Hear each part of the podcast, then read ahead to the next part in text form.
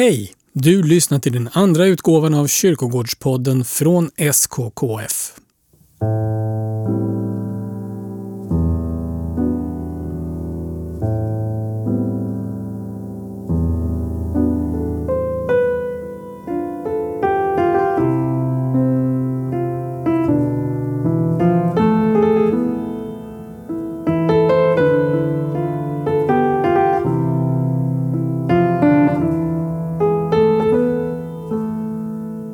Kyrkogårdspodden från SKKF tar dig med till kyrkogårdar och berättar om det där som man inte alltid tänker på.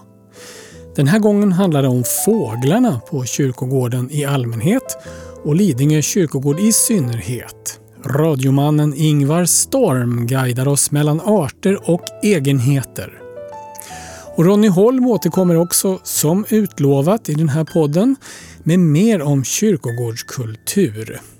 Ja, du har säkert sett dem på stenarna, de små sentenserna som kan vara både självklara och kryptiska. Ronny Holm ger exempel, förklarar och reder ut. Och du, kom ihåg att prenumerera på podden så att du inte missar några utgåvor. Recensera oss också gärna på Apple Podcaster. Du hittar oss där poddar finns. Du kan också läsa mer på nätet. Gå in på kyrkogardspodden.se alltså kyrkogardspodden.se.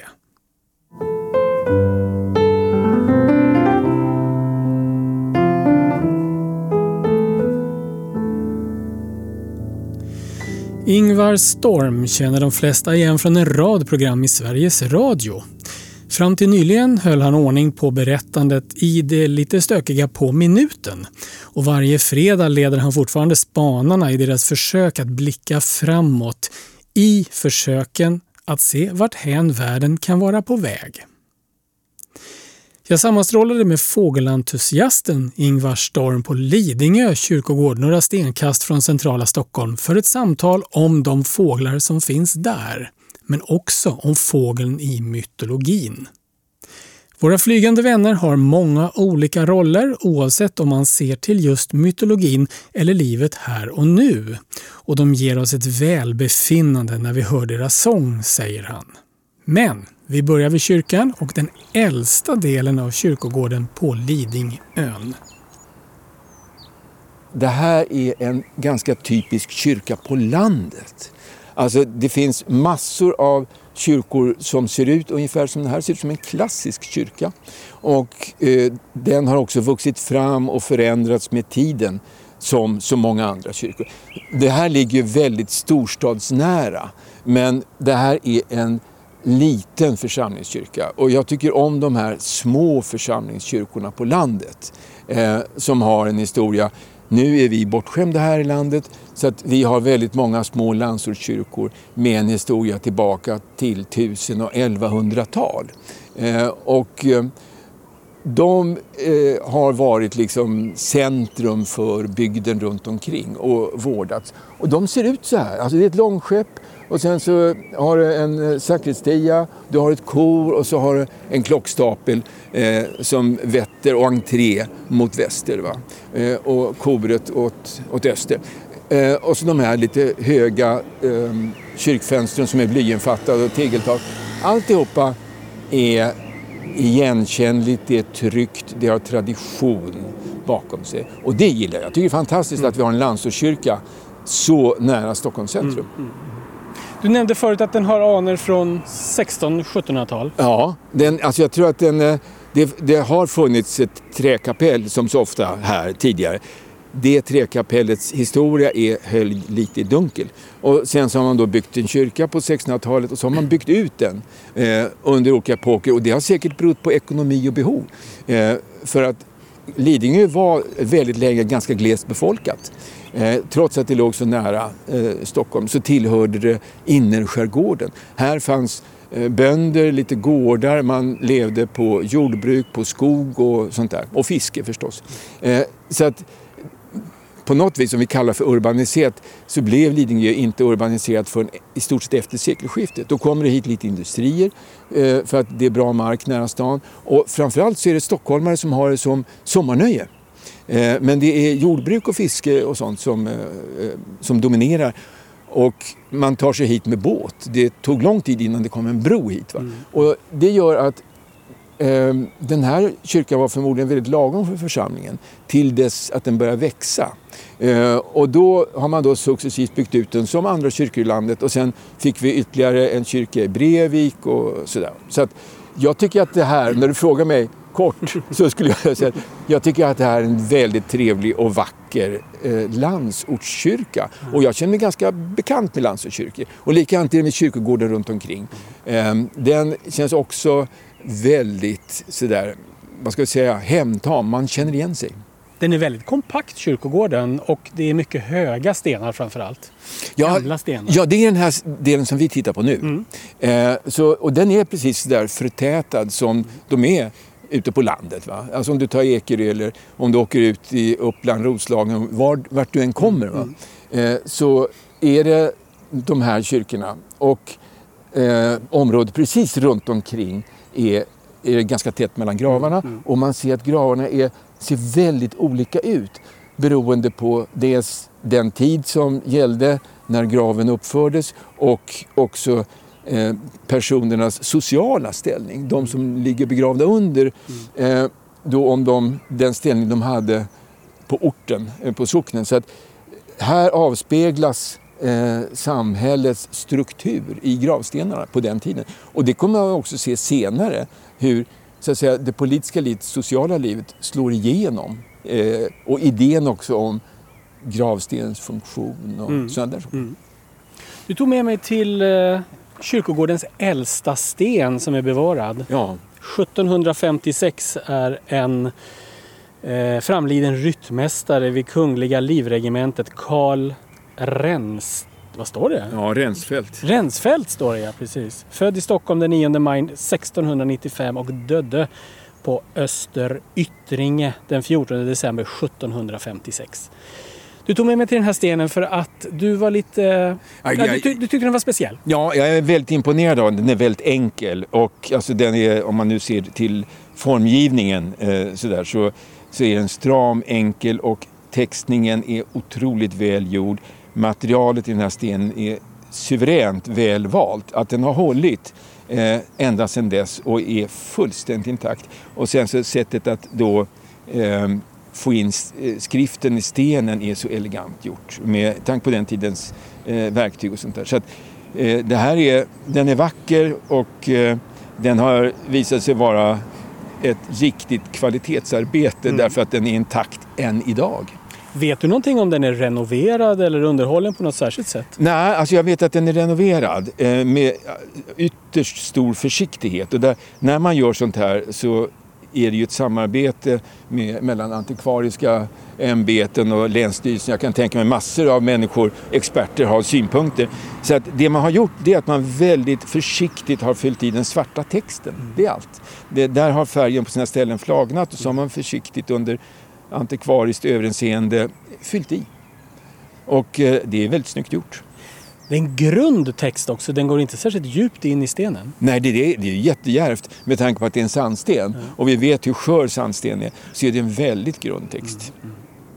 Det, det, annars finns det väldigt många stenar här i granit och liknande med mycket djupare text. Mm. Och de kommer ju att hålla i evärdlig tid. är det här din, din hemkyrka eller? Nej, eh, jag är inte Lidingöbo så att säga i bemärkelsen att jag har bott här i evigheter sedan tre generationer. Utan jag är född och uppvuxen i Sigtuna eh, och eh, flyttade hit för en 8-10 år sedan ungefär. Eh, och innan dess hade jag lustigt nog aldrig varit här på Lidingö. Så att när jag kom hit så var allt en glad överraskning. Och då inte minst kyrkan och naturen och att det är naturen är ju fortfarande, tack och lov, så här långt hyggligt intakt och välbevarad. Mm. Alltså det är en grön ö, Lidingö, mm. mm. trots att den ligger så nära stan. Och eftersom jag är naturintresserad så gladde det mig ännu mer. Mm. Eh, så att det här, det är min församlingskyrka i den bemärkelsen att jag tillhör den här församlingen. Och eh, att jag bor eh, ganska nära den här kyrkan. Eh, och, eh, så, men jag är inte engagerad i kyrkans arbete här. Däremot går jag ofta genom kyrkogården för att jag tycker att den är vacker. Eh, och, eh, Va, vad är det för någonting som du söker då? När du... Nej, det är, alltså, den här Kyrkan ligger på en kulle som så många kyrkor och den ligger precis vid vattnet som så många kyrkor gör. Och, och jag går gärna längs vattnen här. Och, dels därför att det är vackert eh, och dels därför att där finns rätt mycket fågelliv och jag är intresserad av fåglar. Och sen så korsar jag kyrkogården på de här promenaderna därför att det ligger så naturligt på väg hem. Och kyrkogården är indelad i olika avdelningar som har helt olika karaktär. Så det är en spännande park. Mm. Jag ser, det kommer vi se sen, stora delar av den här kyrkogården är en väldigt välskött park. Eh, och, eh, så att den är attraktiv att promenera genom. Mm. Fåglar. Den som lyssnar noga hör ju lite fågelkvitter. Det var någon kråka här för en stund sedan och eh, vi har hört lite annat under tiden vi har pratat. Vad är det för fåglar vi hittar här? Ja, just nu så hör vi eh, det, det, som hörs starkast är koltrast och det är typiskt. Och sen kan man höra några björktrastar och de tjattrar lite längre här i bakgrunden. Och just den här tiden på dygnet när vi är här nu, mitt på dagen, så är fågelsången inte så stark som den är eh, tidigare på morgonen och senare på eftermiddag kväll. Men det är, om vi tänker så att vi hade varit här lite tidigare på förmiddagen, morgonen eller i gryningen eller i skymningen, då hade vi hört eh, koltrastar, vi hade hört taltrastar, vi hade hört björktrastar, vi hade hört eh, lövsångare och eh, kanske törnsångare. Vi hade säkert hört en eh, svarthätta och så, och så naturligtvis de vanliga fåglarna. Alltså, du hade hört talgoxar och blåmesar och sådär. Möjligtvis några titor och lite annat sånt. Och sen kan du ju också höra, eftersom vi ligger nära vattnet, eh, skrattmåsar och fiskmåsar, en och annan tut. Eh, och hoppling, jo säkert en fisktärna så här års. De har mm, säkert mm. kommit även om jag inte sett dem. Mm. Sothöns hade du säkert hört. Mm. Och gäss. Yes, här har vi både vitkindad gås och kanadagås. Det är snart en hel bok här. Ja, jag, nu har jag bara nämnt de absolut nödvändigaste. Liksom lövsångaren och så missar jag bofinken som är en av våra vanligaste. Får vi inte missa. Nej. Nej. Eh, men hade vi gjort en artlista då hade jag tror jag att vi utan problem hade fått ihop en 50 arter här eh, under loppet av ett par timmar. Du nämnde att vi är stadsnära. Är det vanligt eller ovanligt med så mycket fågel? Det är, ganska, arter alltså? det är ganska vanligt. Alltså, vi är i Stockholm, eh, ska, det här, här är ju Stockholmsområdet, nu är Lidingö en egen kommun, en egen stad, men den ligger väldigt nära Stockholm. Eh, vi är ovanligt bortskämda med ett mycket rikt fågelliv. Dels på grund av att det är så mycket öar och så mycket vatten och så mycket grönska och så mycket parker. Och vi har nationalstadsparken eh, inte långt härifrån. Och jag tänkte om du nu, om du nu bara tar djurlivet kan jag berätta att den här kyrkogården kan också, om vi nu kallar det för bjuda på med citat, tecken. Alltså rådjur, dovhjort och bäver. Eh, och det är inte så dumt. Men så att stockholmarna är eh, väldigt bortskämda med eh, ett mycket rikt fågelliv och djurliv tack vare att man varit förutseende att se till nog, förutseende nog att se till så att vi har stora grönområden mm. som sköts på ett väldigt bra sätt, mm. som ger den här artrikedomen. Och det kan också se på insektssidan. Och detta gäller också i allra högsta grad Lidingö. Mm. Eh, så att om man bara är lite förutseende och tar vara på det man har, eh, ja då får man den här rikedomen gratis. Så att säga. Just fåglar och insekter hänger ju ihop. Ja. Och insekterna är ju beroende av eh, blommande växter till exempel. Ja. Eh, och också sina boplatser. Här är ju mycket gamla träd om man ser sig omkring här. Äldre träd som är möjliga att kanske kunna använda som boplatser och sådär. Eh, det här är lindar då ja. och de är ganska hårt hamlade som lindar ofta mm. är. Eh, de är inte så gamla eh, och hamlandet var kanske för 100-150 år sedan inte det bästa. Eh, nu tål de att hamlas men mm. man, det ska ändå göras med en viss försiktighet. Och hamlingen det är ju detta att man du sågar ner ja. eh, trädet eh, så att det, blir, det får en kompaktare krona. och till att börja med så gjorde man det överallt, mm. eh, också på bondgårdarna. Och då var det oftast ask och liknande. Mm. Eh, så att du, du lät aldrig trädet växa särskilt högt Utan du sågade av det och då grenade det sig väldigt Mm, mycket. mm. Och det där tog du sen in och hade som vinterfoder. Mm, mm. Eh, och eh, så har man också använt lind Mm, eh, mm. till exempel. Och det är därför man ser det. Och ja, det blir väldigt snygga, skulpturala, vackra träd. Annars blir ju lindarna väldigt höga och raka. Mm. Och då hade du inte kommit åt vinterfodret. jo, men det är riktigt För att insekterna då, Ja, och fåglarna? ja. Vad bidrar träden till, skulle du säga? Eh, Allt. Hela deras... Eh, det är deras förutsättning för deras liv. Mm. Eh, och, för att många fåglar lever ju då av insekter. Eller, och de lever också av annat som lever av insekter.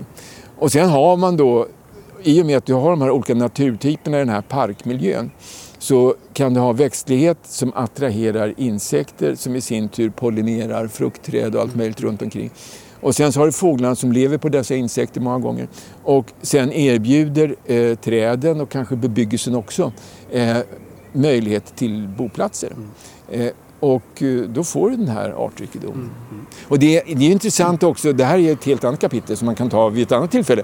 Men om man tittar på fåglarnas, ska jag säga, eh, koppling till eh, tron så är ju den väldigt stark. Eh, så att Jag fåglar... tycker vi tar det nu. Alltså, du Ja, tycker ja, det? ja, jag tycker men det. är en väldigt lång historia. Låt den pågå. Jaha, jo, nej men alltså det... Ni kan se, här, här nere finns det ett kolumbarium som det heter. Eh, det kallas ju för kolumbarium och det är ju latin. Och eh, det är egentligen ett duvslag. Eh, och som fanns förr i världen på många ställen. Dels därför man tyckte det var trevligt, man hade praktduvor. Men också därför att duvorna, alltså ända sedan romartiden, Eh, så var det lättillgänglig mat. Det var ett sätt att ha mat nära till hands eh, hela tiden. Eh, det var bara att gå ut och hämta en duva om man ville. Och sen har man ju då använt dem därför att de är vackra och sen senare som brevduvor för att skicka meddelanden och liknande.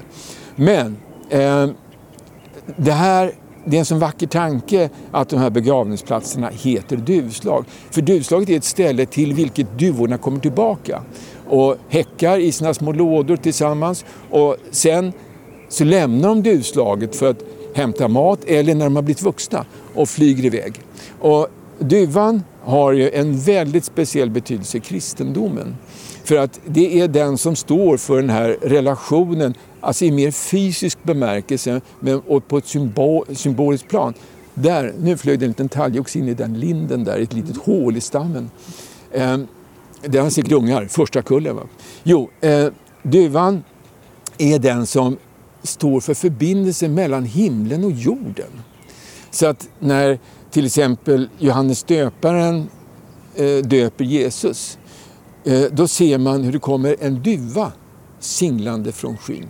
Och det är samma duva fast i förgylld form som vi kan se över predikstolar i många kyrkor. Eh, många kyrkliga symboler har duvor. Det kan vara ett kors i bakgrunden och sen så en duva. Eh, och på många gravstenar sitter det duvor som kan lyfta den dödes ande till himlen. Så att det är duvan som är förmedlingen mellan himlen och marken i symbolisk form. Eh, och eh, sen så, du kan ju ta Franciscus, kan ta många andra, eh, som talar om för att duvan är, eller fåglarna är ett mellanväsen. Alltså, de är inte som vi däggdjur, eh, jordbarn. Vi kan känna igen oss liksom i vår fysiska karaktär med andra däggdjur. Men fågeln är inte ett däggdjur och den är lite skygg.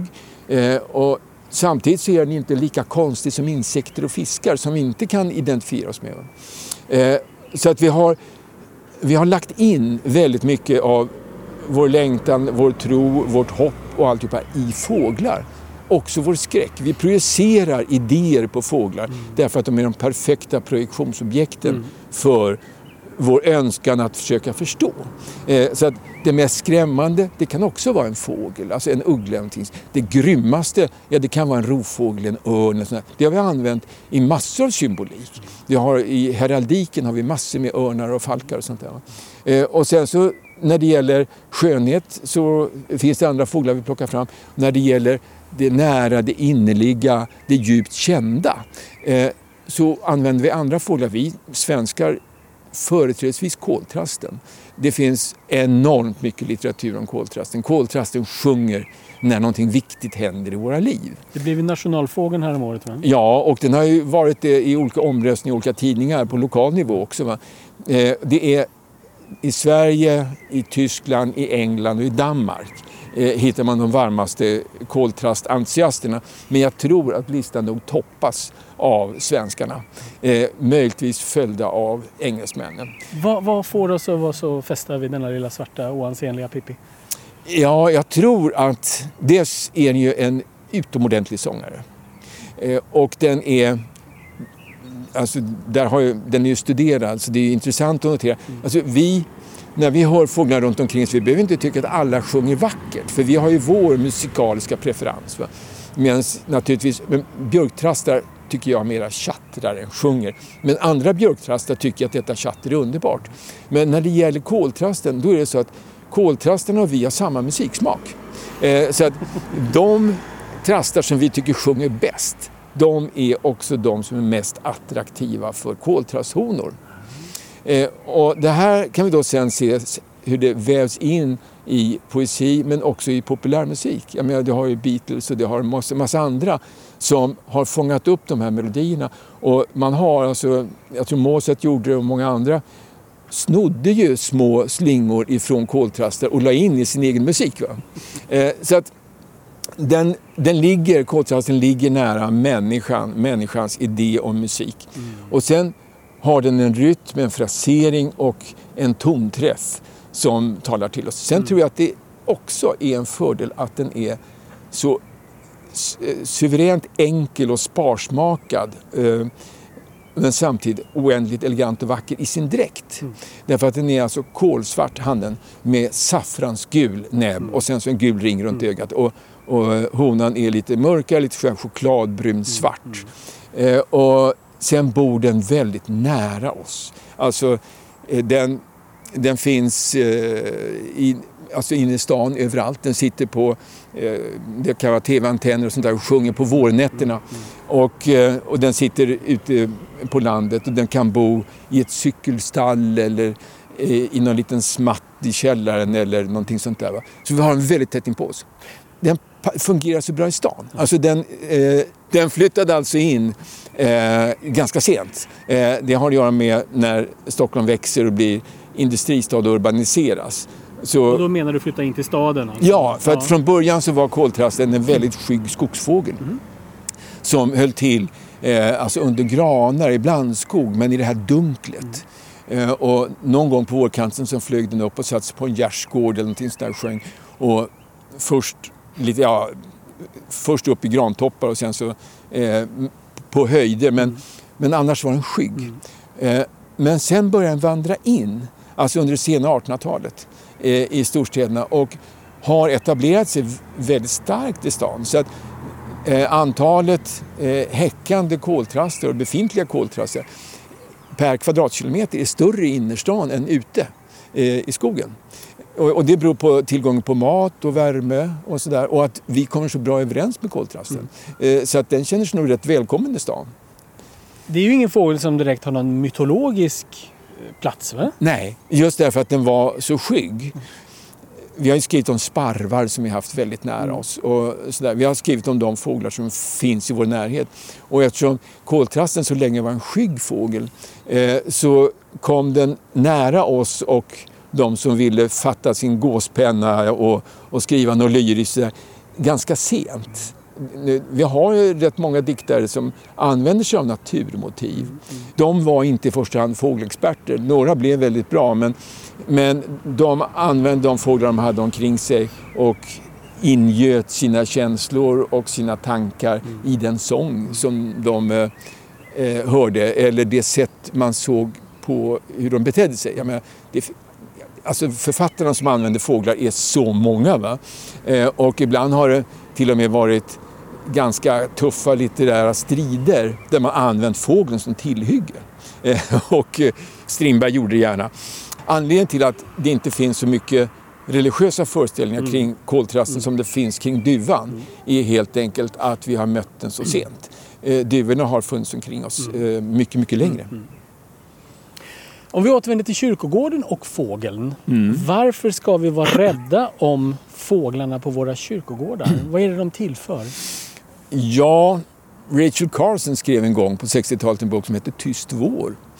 Det var med anledning av att fåglar försvann, inte minst på grund av förgiftningar och miljöförstöring och sånt där. Och rubriken var ju lysande, boken var bra, men rubriken var perfekt. För att ingenting är så ångestskapande som ett landskap utan fågelsång. Så att eh, om vi nu inte tycker att det är bra med fåglar av någon annan aspekt, men det kan jag ju tala om att har vi inte fåglar då finns vi inte själva. Och det beror på att har vi inte fåglar så har vi inte insekter och då finns det ingen mat. Eh, så att det är liksom, fåglarna är ett tecken på en levande, fungerande natur. Rent biologiskt. Men för kroppen, anden, känslan mm. så är det den här fågelsången och att få se fåglarna som bär många gånger upplevelsen av vår dag. Alltså om man nu tänker sig en vanlig sommardag i skärgården eller ute på landet. En dag utan måsar och tärnor och ejdrar och så i skärgården, den är ju en skräck. Eller en vår på landet utan lärkor och svalor. Och så det, det, det, är också något som jag tror är värre än den värsta rysare. Alltså, som skräckmotiv. Så att, nu vände jag ju på det och förklarade hur det skulle vara om det inte fanns fåglar. Eh, och då förstår man tillgången med fåglarna. Vi har röster omkring oss här hela tiden. Och vi kommer se fåglar som flyger upp här och där. Eh, och det är ett skönsintryck och det vittnar om någonting som vi är trygga med. Samtidigt så kan man då se det som en praktisk sak. Och, och det är att fåglar äter då mycket riktigt insekter. Då äter de mycket skadeinsekter. Eh, så att de bidrar dels till det biologiska livet genom att tillföra sånt som är bra för eh, kyrkogården. Och sen tar de bort sånt som inte är så bra. Eh, och sen gör de vår vistelse i kyrkogården så mycket rikare. Mm. Så att jag, jag, tycker att man... Jag är väldigt entusiastisk över den, hela den här kyrkogården, hur den är upplagd. Mm. Eh, och den, de olika delarna av kyrkogården präglas av den tid som de skapats på ett fantastiskt fint sätt och det är väldigt välskött. Och så. så den enda lilla anmärkning, om man nu ska vara sån så att man ägnar sig åt anmärkningar, jag har, eh, det är att eh, det skulle kunna finnas några holkar. Eh, och eh, några mesholkar och några starholkar och kanske ett par uggleholkar. Mm. Och eftersom de ligger nära vattnet, en knipholk. Eh, därför att det är nämligen så att den, om det är någonting som naturen saknar, så är det faktiskt, eller fåglarna, så är det boplatser. Mm.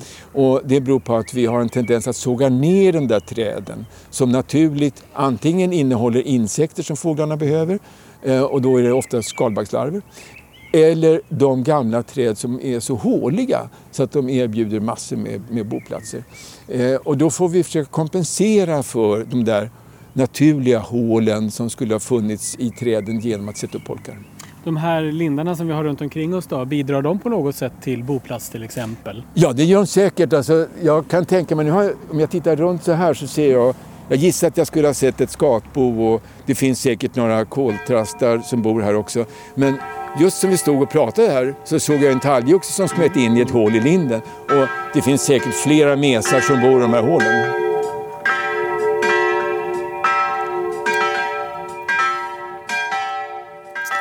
Ja, så långt han vi komma innan kyrkklockorna kallade till begravning i Lidingö kyrka just den dagen vi var på besök. Innan vi återvänder till Lidingö kyrkogård och Ingvar Storm kan jag berätta att det är inte varje dag jag snubblar över en bok som handlar om kistor.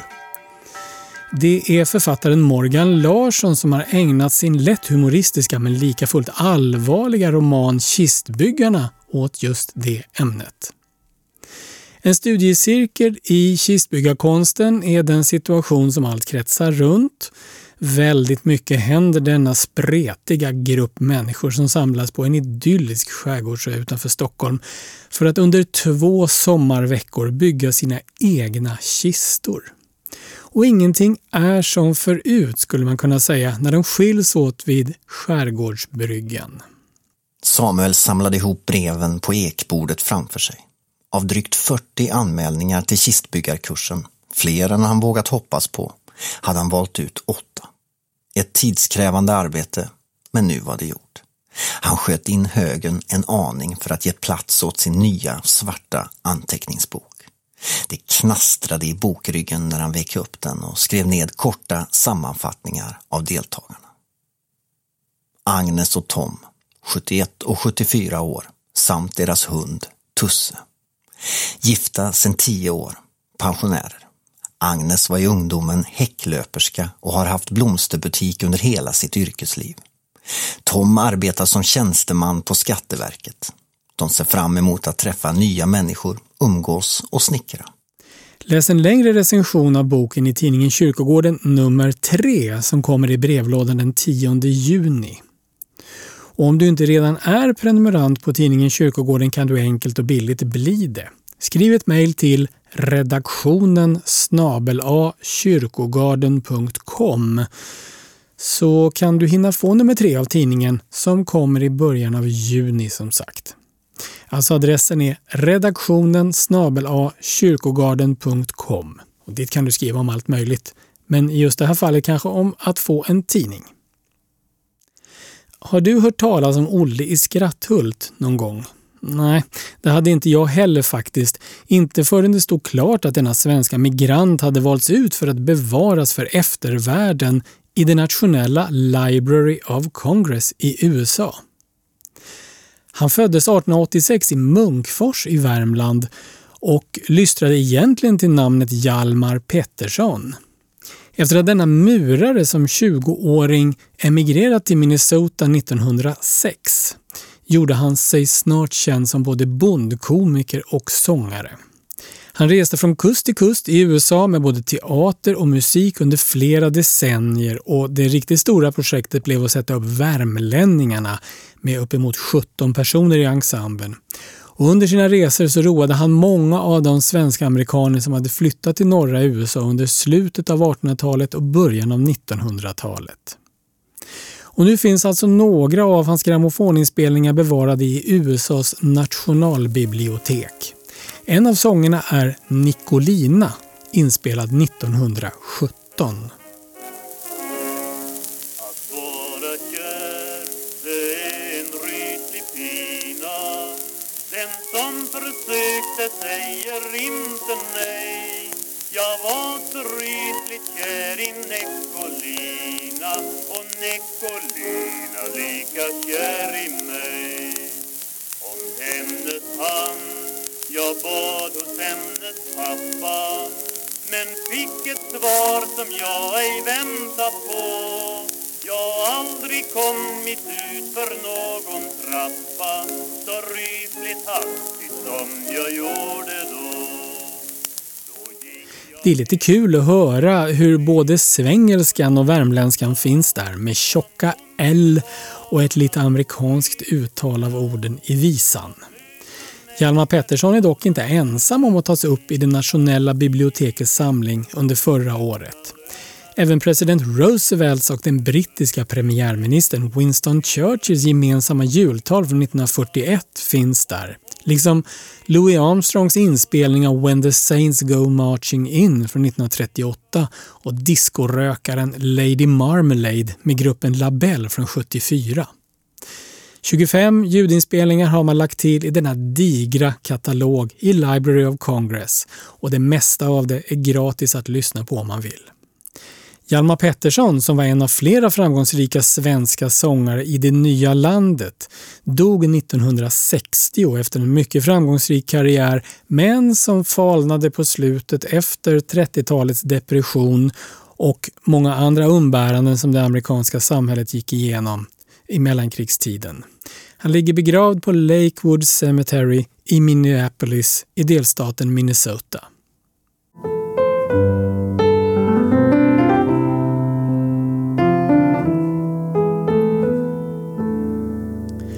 Sentenserna, de där små korta raderna som kan berätta stora saker med hjälp av en kort vers.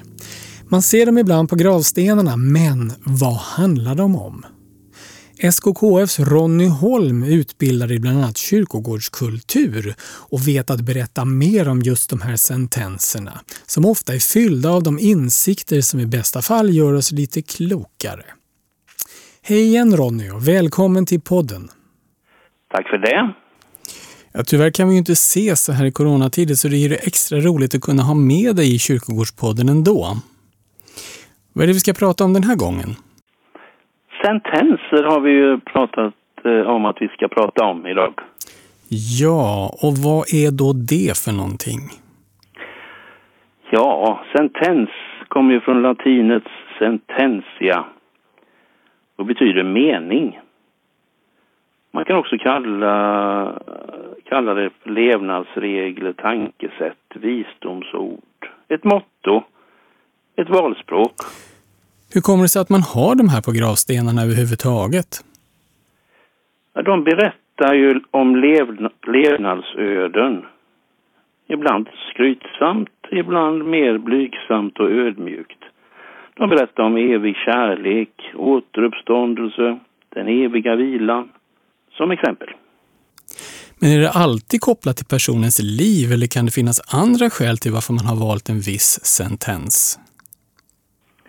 Det är nog många gånger en eh, eh, där det handlar om personens eh, levnadsöden.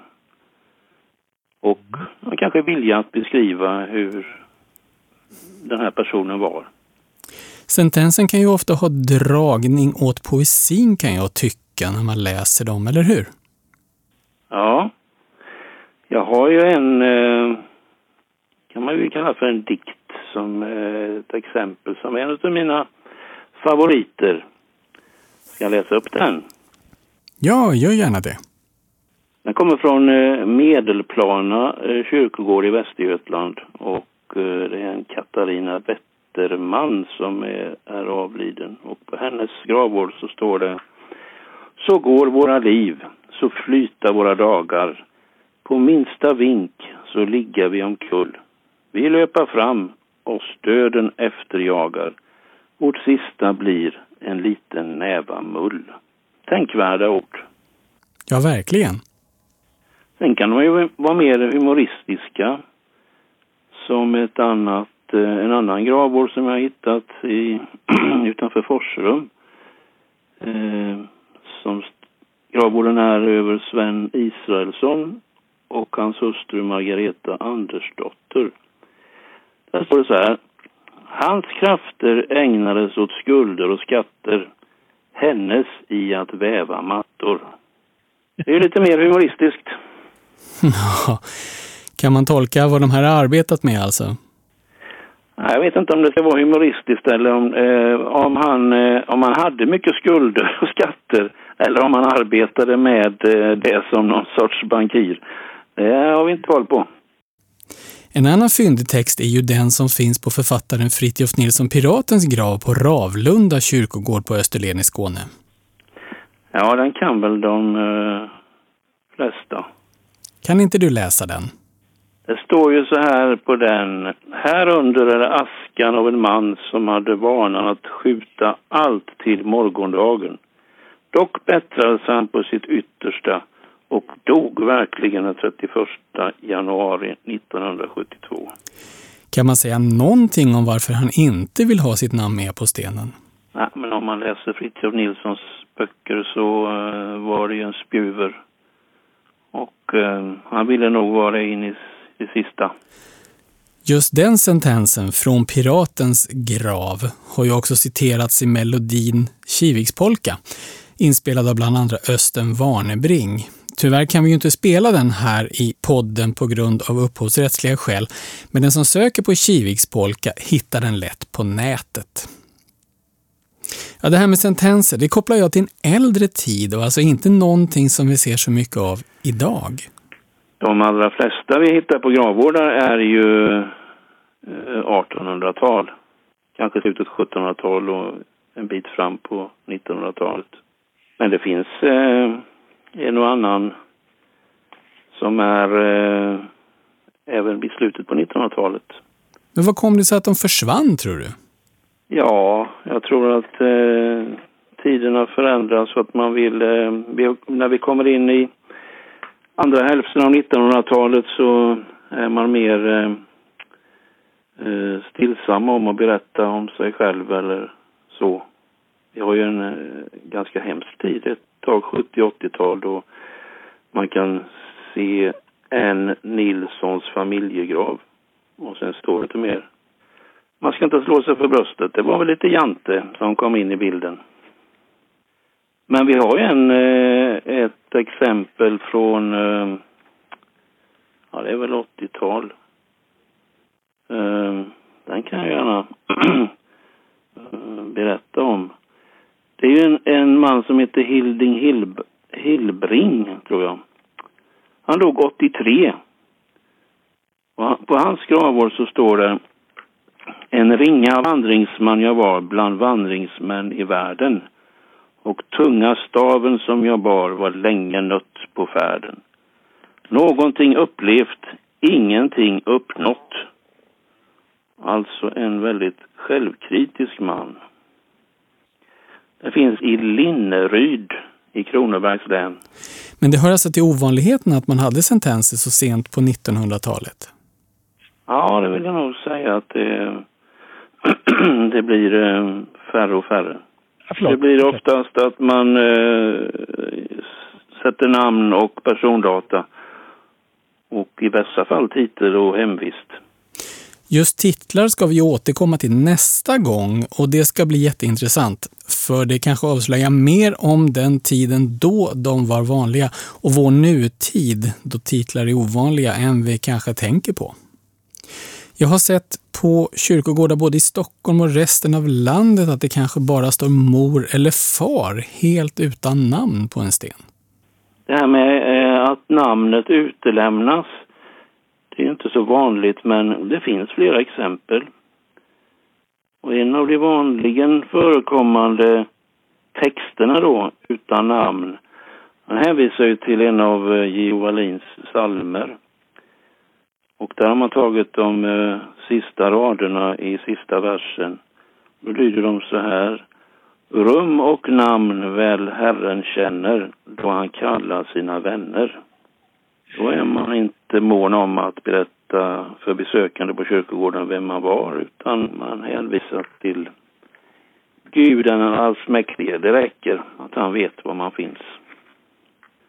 Och sen har vi ju de här eh, hospitalskyrkogårdarna där eh, man oftast blev ett nummer bara i döden. Jag vet på Sankt Lars hospitalskyrkogård i Lund där, där står det ett M för man och ett K för kvinna. Och sedan har man sitt eh, inskrivningsnummer. Det var väl inte meningen att vem som helst skulle göra det. Och så får man gå till något slags nyckel för att se vem det är som egentligen ligger där då. Om vi blickar framåt och funderar, har sentenserna någon framtid på våra kyrkogårdar skulle du säga? Man kan hoppas. Det är väldigt eh, trevligt att gå på en kyrkogård och kunna läsa mer än bara namn och eh, persondata. Jag tycker att det, man blir upprymd av att kunna läsa sådana här eh, sentenser. Så det hoppas jag kommer tillbaka. Det finns ju fortfarande många som bor på gårdar med gårdsnamn och orter som borde vara med eh, mer än vad, vad som sker idag.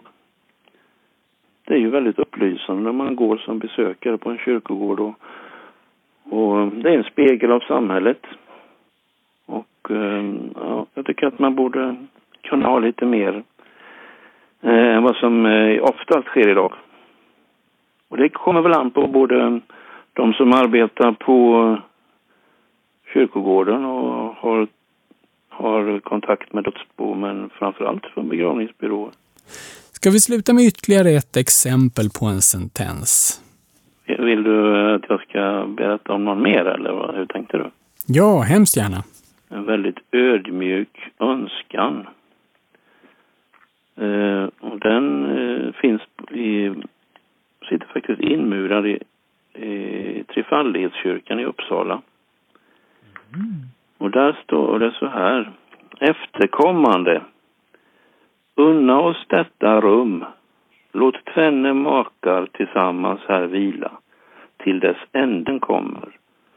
Behöver du denna plats, låt oss ligga under dina fötter, eller skänk oss av din ägo ett annat litet rum, där våra ben må njuta sin ro. Vilka vi varit gör dig visst lika nog. Vi vore människor, vi vore kristne. Och där slutar eh, texten. sen ödmjuk önskan om att få vila i frid. Och där finns det alltså inga namn angivna? Ja, det är möjligt att det finns i någon eh, bok i Trefaldighetskyrkans gravregister. Men eh, det finns ingenting på gravvården. Det är sådana där eh, texter som jag tycker är fantastiskt. Både vackra, ödmjuka och fina. Och med dessa ord avslutar vi för den här gången. Nästa gång tar vi oss an titlar på gravstenar, en riktigt rik källa att ösa ur på de svenska kyrkogårdarna, särskilt kanske ute på landsbygden. Det är också en spegel av samhället eh, eh när man går in på de dödas åker. Ja, med det tackar jag dig Ronny Holm som utbildar i kyrkogårdskultur och som också är organisationschef inom SKKF för den här gången. På återhörande.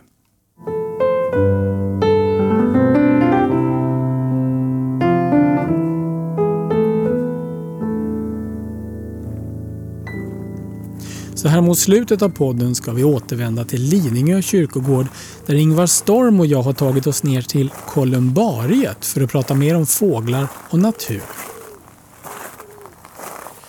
Då har vi rört oss ner till kolumbariet, en mm. hästskoformad ja, eller det, betonginstallation det, det med en damm och träd och saker. Ja, det är tre väggar. Mm.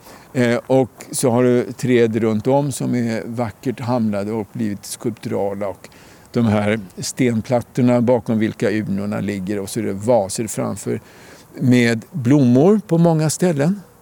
Eh, och det här är en väldigt fridsam plats och till, precis bakom dig så ser du en eh, vacker, ser ut som en skulptur i koppar och det är egentligen platsen för att ställa blommor som inte får plats i de här små blomkrukorna framför namnskyltarna. Och sen har vi en liten japansk inspirerad damm.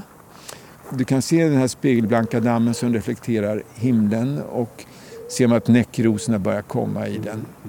Och den här har ju då flera funktioner. Alltså bortsett från att den är vacker och du kan sitta och titta på ytan och meditera över den så är det ju en natur i det lilla formatet. Det är, det är som en, du har en liten bergshöjd, du har en, en sjöstrand och sådär. Och här kan, då, eh, här kan det växa många växter som i sin tur attraherar insekter och här, hit kommer både bin och fjärilar och dricker vatten och det är viktigt. Vi såg en ringduva tidigare också. Ja, precis. Den är, den är väldigt vacker. Mm. Och det, det, är den vi hör i bakgrunden som hoar. Om nu lyssnarna hör den, men eh, den finns där. Och som du påpekade förut här så har den blivit allt vanligare i våra städer. Mm. Och det är jätteroligt. Och den är också ett av våra absolut tidigaste vårtecken. Den kommer alltså redan i februari. Vi brukar annars tänka på lärkan som är väldigt tidigt vårtecken. Men ringduvan kan vara ännu tidigare. Men är ringduvan är det en flyttfågel eller en stamfågel? Nej, den är, det är en flyttfågel. Det är det. Ja, alltså en del stryker säkert. Eh, men annars så, så flyttar den. Mm. Eh, och medan däremot våra egna tamduvor som vi ser i städerna, de är ju stamfåglar. Mm. Mm.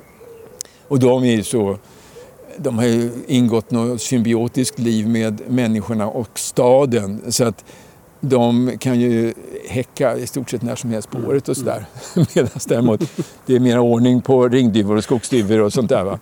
Ehm, och vi har ju de duvorna och så har vi ju turkduvor och någon gång då och då kan det komma en turturduva och hälsa på. Va? Men, men ehm, de är ju jättefina. Mm. Det hoppade förbi en skata här alldeles nyss. Vad är det för en fågel om man ser till en kyrkogård? Den finns säkert eh, vid många kyrkogårdar. Jag tycker att den är sällsynt vacker. Alltså antag att den hade varit mer sällsynt eh, så hade den säkert eh, varit en fågel som folk sprang benen av sig för att titta. Eh, den är svartvit, väldigt grafiskt vacker och det svarta blänker dessutom i grönt och blått. Eh, sen är skatan en väldigt intressant och social fågel. De, lever i livslånga relationer eh, och de eh, bygger väldigt eleganta bon. Alltså om man studerar ett skatbo, hur det byggs och hur det är konstruerat så skulle det kunna glädja vilken arkitekt som helst. Sen är de dessutom överlevare. Eh, så att de stannar i sitt revir eh, under de mest vidriga omständigheter. De hittar alltid ett sätt att överleva. Och eh, sen så, de är roliga att titta på, de är väldigt livliga. De är alldeles förskräckligt smarta i huvudet. Eh, också, man kan se det att kråk, eller ja, som alla kråkfåglar, men skatan är en, en listig fågel en, och ortstrogen. Jag tror att man sa förr i världen alltså att man varje gård som hade ett skatbo, där fanns lyckan kvar. Så att man skulle aldrig jaga iväg ett, ett skatpar från ett bo därför att då, då flög också lyckan iväg. Och just det här att de är eh, ortstrogna och att de är också trogna i relationen och att de är härdiga och klarar de svåraste omständigheter. Det tror jag tilltalade många människor ute på landet förr i världen. Så att därför så skulle man, man fick inte störa skatan eller, eller jaga bort den. Eh, det, och det har skrivits väldigt mycket om skator. Eh, och därför så tycker jag att den har en naturlig plats eh, också på en kyrkogård. Och den är ju en allätare så att den, den kan äta upp mycket som vi annars kanske inte skulle vilja ha i en vanlig trädgård eller i en, i en kyrkogård. Finns det några fåglar som faktiskt skulle kunna sägas vara oönskade på en parkanläggning som en kyrkogård till exempel? Ja, det tror jag. Ehm, och det kan man se exempel på här. Ehm, och det är att vi ligger sjönära här vid Kyrkvikens innersta. Ehm, och här finns det då väldigt mycket vitkindade gäss. Och de är i och för sig väldigt, väldigt vackra. Men när de går och betar nere på gräsmattorna nere vid stranden så lämnar de ju också mycket efter sig. Eh, och det där är kanske inte helt bra. Eh, därför att man vill gärna att den där gräsmattan ska vara liksom tillgängliga för människor och kanske de som vill sitta och vila och sådär. Så att det är väl den fågel jag kan tänka mig att man inte önskar i sin eh, eh, på sin kyrkogård och den kan ju faktiskt beta någon annanstans också. Eh, nu var den förr i världen en raritet men som tillhörde arktiska områden egentligen. Så Men nu har vi det här är ättlingar till Skansen egentligen. Eh, nu har vi så väldigt mycket vitkindade gäss eh, i Stockholm och, eh, in, och Öland, Gotland och delar av skärgården och sådär. Eh, så att då kan man tycka att de behövde inte vara på kyrkogården. Mm. Rovfågel, ser du det här någonting? Ja, sparvhök kan man se och man kan se eh, duvhök. Eh, och det finns ju fasaner eh, och sparvhöken är ute efter småfåglar. Och sen kan man varma sommardagar så kan man se eh, ormvråk ganska högt upp i skyn. Vi har ett skogsparti här i närheten där det häckar ormvråk. Och inte så sällan, om man nu bemödar sig med att titta upp i luften, så ser du också havsörn. Eh, och det är jätteroligt. De flyger ganska högt, men, men eh, det, med, tanke på att, nej, med tanke på att havsörnen var utrotningshotad för inte länge sedan, men tack vare ett otroligt eh, intensivt och framgångsrikt bevarandearbete så har den blivit vanligare. Och det är roligt att vi har en så nära stan. Så att, eh, det kan man se. Det är väl de vanligaste rovfåglarna och sen naturligtvis kattuggla. Eh, och de tycker jag man borde göra allt för att se till så att man hade på sin kyrkogård. Eh, och eh, här finns det jättebra möjligheter att eh, se till så att vi får eh, kattugglor. För det finns alltså, om vi tittar bort här du, du skymtar en eh, knall där borta med lite barrskog där finns det kattugglor. Mm. Eh, och det, I den skogen finns det också ormvråk. Mm. Och vi har ju ibland problem med gnagare i våra samhällen. Eh, och vill man bli av med dem, ja då finns det inget bättre än kattugglor. Så att eh, några kattugglholkar här eh, skulle göra susen tror jag. Så ditt tips här nu då till kyrkoherden, vad är det för någonting han ska jobba på? ja, det är väl kanske mest förvaltningen men det, är, det mesta här skulle jag vilja säga är perfekt. Eh, det enda jag skulle vilja lägga till det är ett antal holkar. Mm. Och då framförallt eh, mesholkar, starholkar och uggleholkar och kanske en knipholk nere vid vattnet. Och det vi tittar på här nu det är ett långsträckt fält. Mm. Och det är det här kallas för en lund så att säga. Men den gräsmattan får man inte gå på, det är en minneslund. Eh, och eh, sen bortom den så skymtar det ytterligare ett fält och där går det får Eh, eh, på sommaren. Och de här klippta gräsmattorna och den här betade fårhagen det är den idealiska miljön för just stare. Och det är en fågel som är på väg att försvinna. Eh, och, där, och det beror på att det är för få områden som betas idag. Eh, jordbruket eh, har inte så mycket betande djur och så mycket betade fält. Staren vill ha kortklippta gräsmattor och hämta sina, sin mat ifrån. Eh, och då är det här ett område som skulle gynna staren väldigt mycket. Och den är också vacker och den sjunger vackert, mm. eh, inte minst på våren. Eh, så att eh, ett par starholkar här, det vore perfekt. Och staren är inte att förväxla med koltrasten i det här fallet? Nej, det är två helt olika fåglar. Eh, staren är mycket mindre, har kortare stjärt mm. Eh, och den har en helt annan gång och en helt annan sång. Och, men den är, den är vacker, den är den är också svart men, och metallglänsande. Alltså, men den har ganska spetsiga fjädrar längst ut på varje fjäder så är det en vit fläck. Så att om man tittar, studerar en stare när den hoppar runt eller sitter och sjunger så ser den ut som den var gjord av Fabergé eller någon annan juvelerare. ja, så, för framtiden om man ska göra en spaning. Mm. Går det att ha tre belägg för hur kyrkogården kommer att utvecklas? Ja, det är jättespännande. Kyrkogården, nu ska jag säga något som kan vara polemiskt, men det tycker jag tillhör sorten. Alltså, eh, det beror på vad, hur man väljer att förvalta kyrkogårdarna. Jag tycker att kyrkan ska ha ett väldigt stort inflytande. Jag tycker inte att politiken ska ha det. Eh, så att jag tycker att de som av något skäl anser att samhället ska vara sekulärt de ska hålla sig borta ifrån eh, kyrkorna och kyrkogårdarna och istället överlämna dem till de troende. Eh, eller de som kanske är agnostiker och grubblare, vilket jag tror många är. De, även om man inte är troende så kan man gå till sådana här ställen och så kan man grubbla över varför och vad, om jag nu inte egentligen tror att alla människor är troende, frågan är bara vad man tror på. Va? Men eh, hur ser jag på de långa perspektiven? Hur ser jag på de existentiella frågorna? Det är platsen för kyrkogården och de frågorna bär vi allihopa på. Och jag tror att det är sådana här, eh, om du frågar hur kyrkogården kommer att utvecklas. Jag hoppas att vi kommer att få en utveckling som innebär att urbaniseringen hejdas och att landsbygden återigen blir befolkad så att kyrkogårdarna där lever upp igen.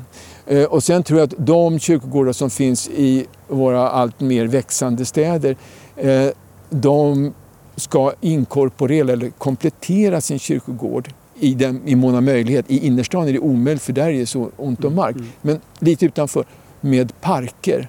Och sen så se till så att kyrkogården blir den naturliga platsen som du går förbi eller igenom när du går till arbetet eller när du besöker bekanta och liknande. Och att det blir stället just för vila, stilla samtal, umgänge mm. och perspektiven bakåt och framåt.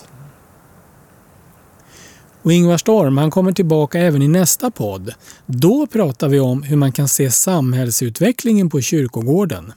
Och eh, det passar ju också bra tillsammans med de titlar som Ronny Holm då ska prata mer om.